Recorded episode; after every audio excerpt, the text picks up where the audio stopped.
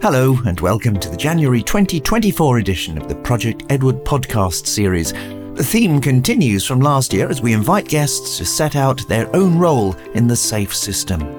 My name's James Luckhurst, and in this edition, we'll be hearing from the winner of the Premier 2022 Prince Michael International Road Safety Award, Professor Tim Nutbeam, who's director of the EXIT project, which has been revolutionising extrication techniques. Tim will be talking to us about how the project has bedded in, where there's been resistance, and how its key points can be replicated elsewhere in the world. First, though, we head to South Wales Police Headquarters to catch up with what is, without exaggeration, being the Principality's hot road safety topic of 2023 the default 20 mile an hour speed limit introduction on restricted roads. So let's meet two guests ready to discuss the value they think it brings and some other current matters as well. My name is Mark Travis. And I'm currently the Deputy Chief Constable for South Wales Police, and my former role was uh, Head of Ops, which basically meant that I looked after all things um, that supported policing, in particular including road policing and road safety. So, what would you say was your role in the SAFE system? Um, my role is to um, set a strategy for how policing will work across Wales, to work with the four forces, our partners, and very importantly, our GoSafe team um, to create all of the right enablers um, the right vision and the right resourcing to tackle um, uh, poor driver behaviour, to create an environment where the roads are a safe place to be, um, and to encourage education and ultimately, where necessary, then to uh, ensure enforcement is in place. But it's about basically having a strategy and a vision, working with our partners, and making the roads safe to be. I'm Teresa Ciano. I'm the Partnership Manager for GoSafe. I also chair Road Safety Wales and I'm a non-executive director and trustee of the Parliamentary Advisory Council for Transport Safety. So my role in, sa- in Safe System is to administer offences through use of technology on the road, so that's speeding, mobile phones, not wearing your seatbelt. Uh, also Operation Snap, which is where we take media footage from the public and uh, they can use that to report driving offences that they've witnessed to us. Um, but also in the wider partnership, it's around road user behaviour and that behaviour change. So either through education campaign initiatives, but also through driver education courses as an alternative for prosecution. Perhaps I could get you both to reflect on the big development for 2023, the change to a default 20 mile an hour limit on restricted roads across Wales. I'm sure it's early days yet, but are you generally finding support for the change? Um, it's been a challenging year, you know, to be, to be honest, in terms of bringing in such a fundamental change. We can all think back to when we started driving and how used to be we have been in terms of 30 mile an hour speed limits. But of course, there are a thousand people a year who are killed or seriously injured on the roads in Wales. Um, and as a consequence, this change is likely to have an impact on saving lives. So I think it's important. Um, it's clear that um, many people favour and some people don't. And what we've tried to do is work through the balance of advising the community about why we think this is important, working with them to understand their concerns, and then bringing it in in a measured way. What we really want people to do is moderate their speed. We don't want to enforce. So it's been challenging, but big things, things that really make a difference to people's safety and to the community, do take time, and they and they you know they involve some hard work. Um, I think we've got there, um, but as ever, we can always learn and we can we can take views and feedback from from the community. Teresa, what have the GoSafe fans been doing then without enforcement the past few months? Well, we still enforce. Um, the change on the road network in Wales has gone from 37% of the road network in 30 and about 3% in 20 to a flip. So there's still 60% of the road network. We can go out and service, It serves our communities, rural areas. And notwithstanding, some of the speed limits haven't changed. It's not a blanket, it's a default speed limit of 20. So, whilst we've allowed a bedding in period for speed limits where the limit has changed, um, where we've kept the sites and the speed limits are the same. We're still out there, we're still out in communities. And notwithstanding, the vans can enforce people using their mobile phones and not wearing seatbelts. So we're still out, we're being visible, and we're going where we're needed and where the intelligence tells us we need to go. Let's talk about community support. What kind of feedback do you get from communities across Wales as to what their priorities are and the things that, that concern them? So my office gets the correspondence from the communities, and we have lots of requests asking us to go uh, and be a presence there to bring speeds down in their communities. People really do feel that they want, you know, to be able to go out and enjoy their community safely, to walk, cycle, um, take the children to school safely. So we'd get a lot of requests to go and serve communities, very much so. We administer Community Speed Watch for Wales as well. So that's community volunteers who stand in, in their villages and then they report vehicles that are speeding to us and we issue an advice letter on behalf of those communities. And it's really about sending that message that we don't want to enforce, we want compliance and to understand that we've all got a part to play in making communities safer for everybody. Perhaps I could turn to you, Mr. Travis, with that. The, the whole idea, I think it's in the National Police Chiefs Council Roads Policing Strategy, that it is everybody's responsibility to police the roads. How do you interpret that?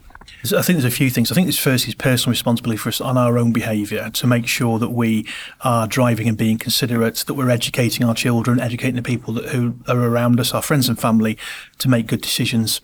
I think there's also a responsibility on the public um, where they see poor behaviour to report that to us, uh, and where we can, we will take action. Um, and I think then, um, lastly, there is the um, there are people making uh, decisions and working with other people to make sure that we all behave in a way that is making our roads a safer place. So some of those decisions are around um, environmental decisions, the use of um, bikes, um, the use of uh, you know non-polluting technology that brings our road speed down. So there's lots of ways the public can get involved, and obviously Operation Snap is one of those key ways where the public can help us to identify poor driving behaviour. Let's talk to Teresa a bit more about SNAP then, because it gives the opportunity to take action against offenders. How can we encourage more people to be willing to call out bad behaviour on the roads in the way that there's a lot of encouragement to call out inappropriate behaviour in the workplace, for example? Well, I think it's as Mr. Travis said, we've all got a collective responsibility. But when we set up SNAP in Wales, and, and you know we were the first police force to do that. Um, it was never about asking people to police the roads on our behalf. It was around responding to the communities who were already telling us that they wanted us to do something about the behaviour that they could use.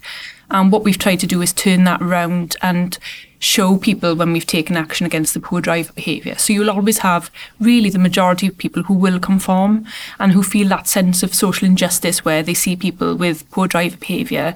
And if there doesn't happen to be a traffic officer or a police officer there, nothing perceivably can be done.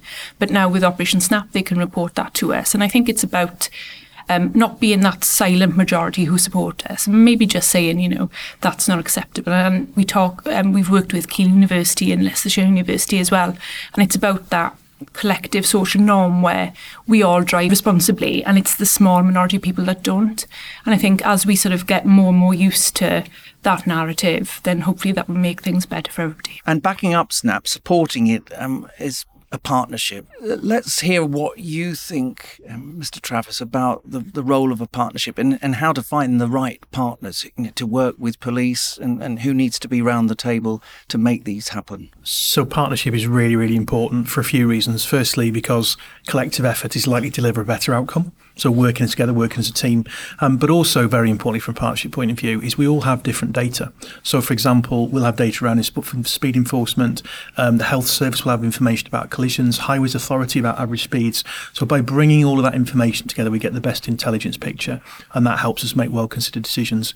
Who needs to be around the table? Um, everybody really needs to be around the table. The people that make the decisions, the people that have the information, the people who manage the resources, be they financial or operational.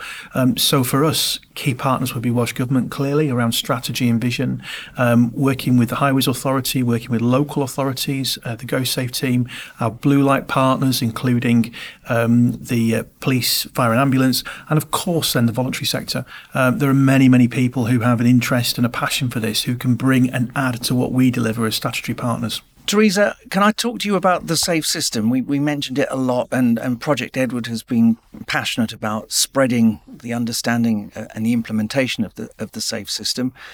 What what are your thoughts on making it perhaps more retail? Because it's it's very much wholesale in that we're the business, we're the industry, and we talk to each other about it. But how do I tell people that I meet at a motorway service area who've pulled in for a moment? I mean, what what would they be able to understand about the safe system, and how could they adopt it and, and be part of it? Because it does need everyone. It does, and I think I would categorise that as there is no one definitive type of road user. You know, if if you speak to the general person on the side of the road, then they all have with their collective responsibility. We all use different modes of transport. It's not unique that people drive just cars and don't cycle or walk.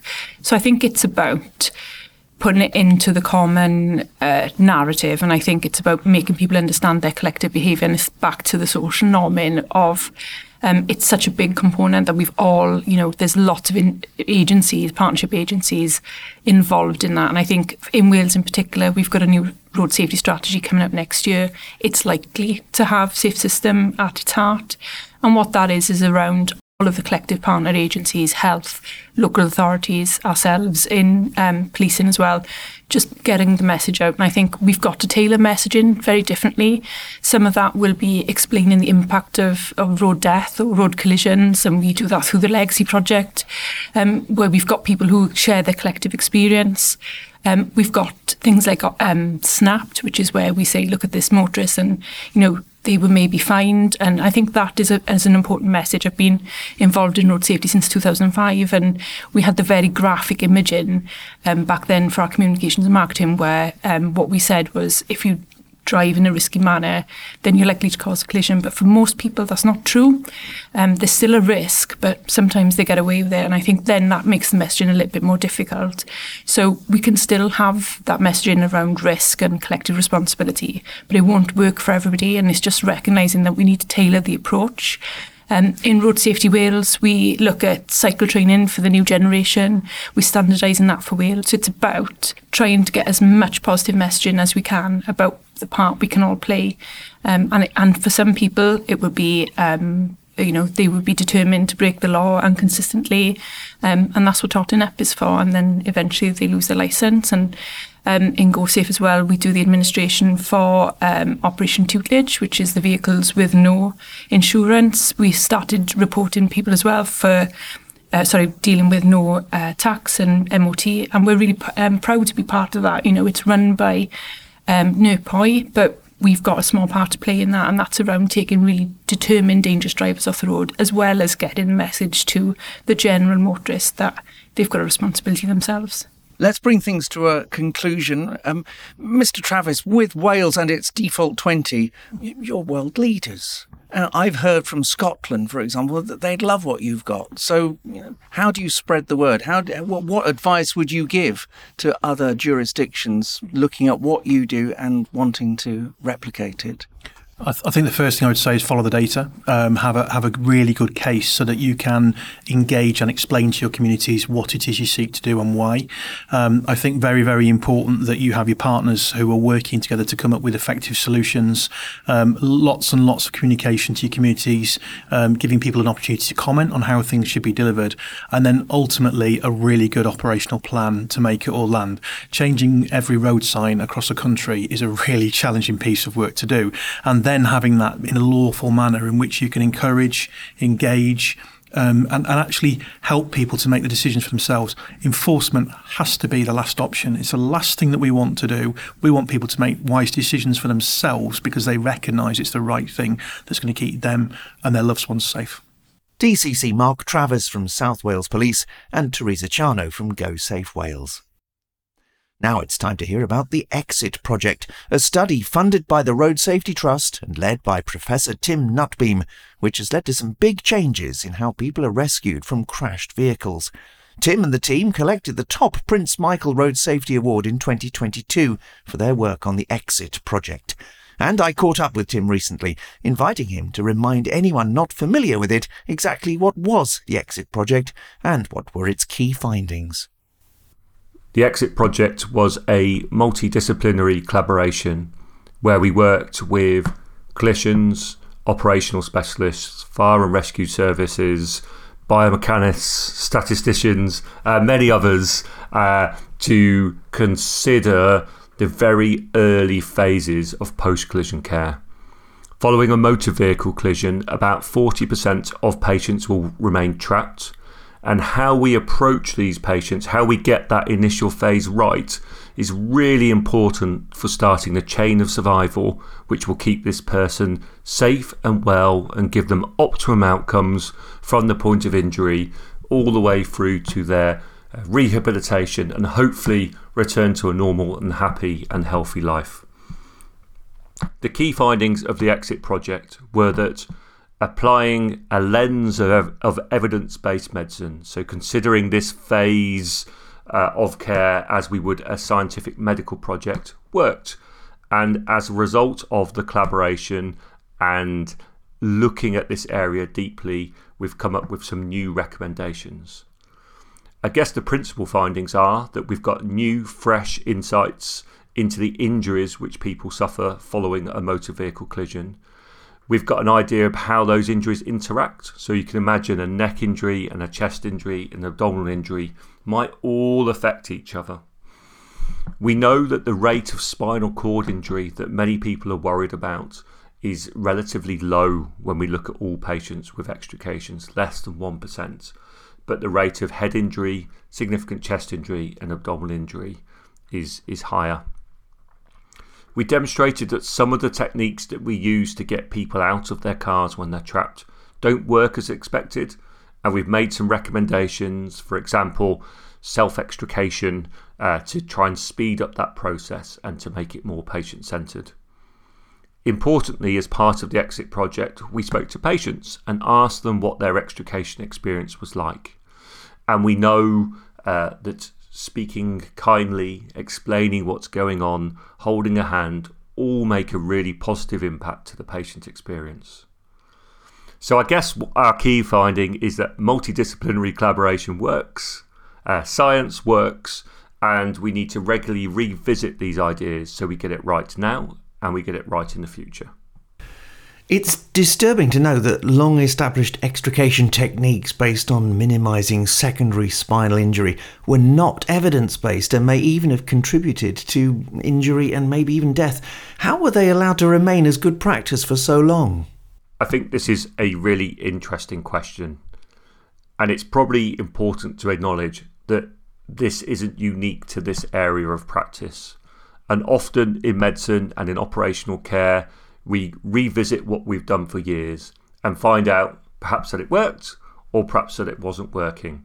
So, having our minds open to accepting that things might not have been ideal and working together to implement change is, is a key part of uh, governance and ensuring that we're doing the right thing for our patients every time. I think in this particular case, there was probably a lack of ownership so, from a medical perspective, when a patient remains trapped, they might seem like they're owned by the fire and rescue service in terms of how they're going to come out of their car and what route that's going to be. And from an operational, from a fire and rescue per- perspective, when a someone's in their car and they're injured with their clinical injuries, and those injuries are going to affect the extrication strategy, it probably looks like a, a clinical problem to solve. I think the important thing is is that through multidisciplinary working and the application of science, we've got a much better understanding of these initial phases of care.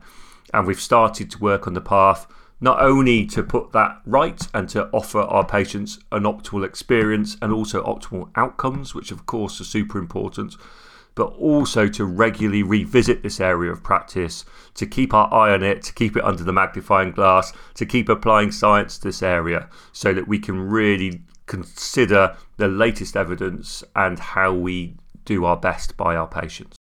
Tim, how well has the You Step Out self extrication guide been received? So, the You Step Out extrication guide is a tool to help disseminate some of the findings of the exit project.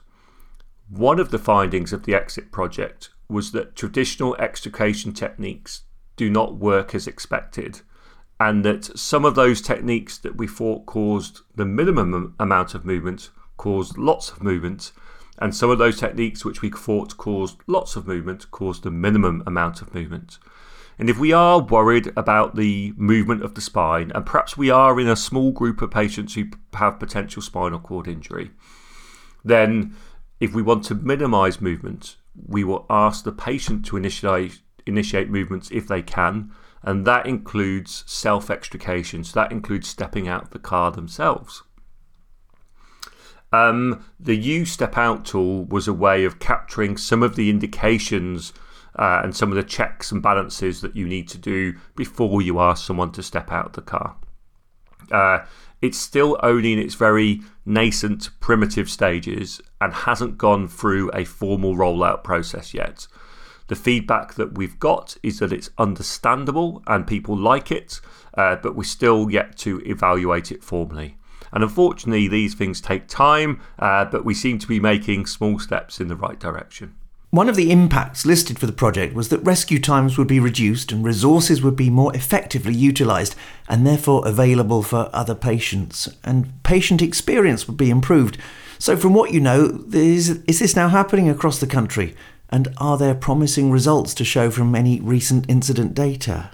One of the key findings of the exit project was that we needed better data in this area. So, we needed better data around extrication times the interaction between injuries and extrication, the interaction between kinematics and safety systems and injuries and extrication, and this first phase of post collision, post crash care. We've still got lots of work to do in this area, so we've not got the fidelity of data we'd like in order to answer this question. What I'd like to do is answer this question in the one, two, three years' times when we have brought that data together and we can give more of an accurate picture of what's going on. From the data that is available, I can tell you that extrication practice is changing. For example, the number of roof off type extrications we see as a proportion of total extrications is dropping. And we've certainly heard of some really positive stories of where the exit principles have been applied and patients have survived who perhaps would not otherwise have done so. I guess, as with any initiative, it's not going to draw 100% support from everywhere. So, uh, has there been any resistance to the new guidelines? And if so, uh, from whom and why? So, this is a really interesting one. And in some ways, I wish there had been more resistance and more feedback so that we could look to learn how we could do better in terms of disseminating the message and sharing best practice. So the feedback that we've had has all been really positive, and I'm super open to non positive feedback as well. But this is going to take time. For many, many years, we've told clinicians and firefighters that small movements may kill a patient, may make their spinal cord injury worse, and we have to reverse a lot of what people have been trained and what people have been told over many years. So this is going to take time. Um, it is incorporated into the guidance which guides paramedics and the guidance which guides fire and rescue services. And we're looking at putting on some further consensus days and study days to look at particular aspects of that process, gain consensus, and fill in some of the gaps, uh, kind of dot our I's and cross our T's so that we can move forwards with this. Finally, Tim, the Prince Michael Awards stress the benefits of replicability. So, have other jurisdictions expressed interest or implemented this good practice themselves? Uh, yes, uh, this is really, really exciting. Uh, we've had contact from many different areas uh, around the world from Australia, from Canada, uh, from parts of South America, um, from some southern African countries. Uh, Malta, many uh, Portugal, many places around the world, uh, and we've had support from the World Rescue Organisation in terms of spreading these messages. So uh, we do hope that we are leading the way in this area, and this will lead to uh, national and international change, which we're very excited by. Uh, we're currently working on a project which we hope uh, to get funding for, uh, looking at how the exit project principles might be applied across uh, a range of Southern African countries. Uh, watch this space. Hopefully, I'll be able to update you more on this next year. Professor Tim Nutbeam identifying some exciting outcomes from the Exit project and that's it for this first edition of the Project Edward podcast in 2024. I do hope you've enjoyed listening. Please share it, like it, subscribe, and tell your friends. And we'll be back next month with more conversations centered on our partners and friends and their roles in the SAFE system. This programme is produced by Peter Baker. My name's James Luckhurst, and from us now, it's goodbye.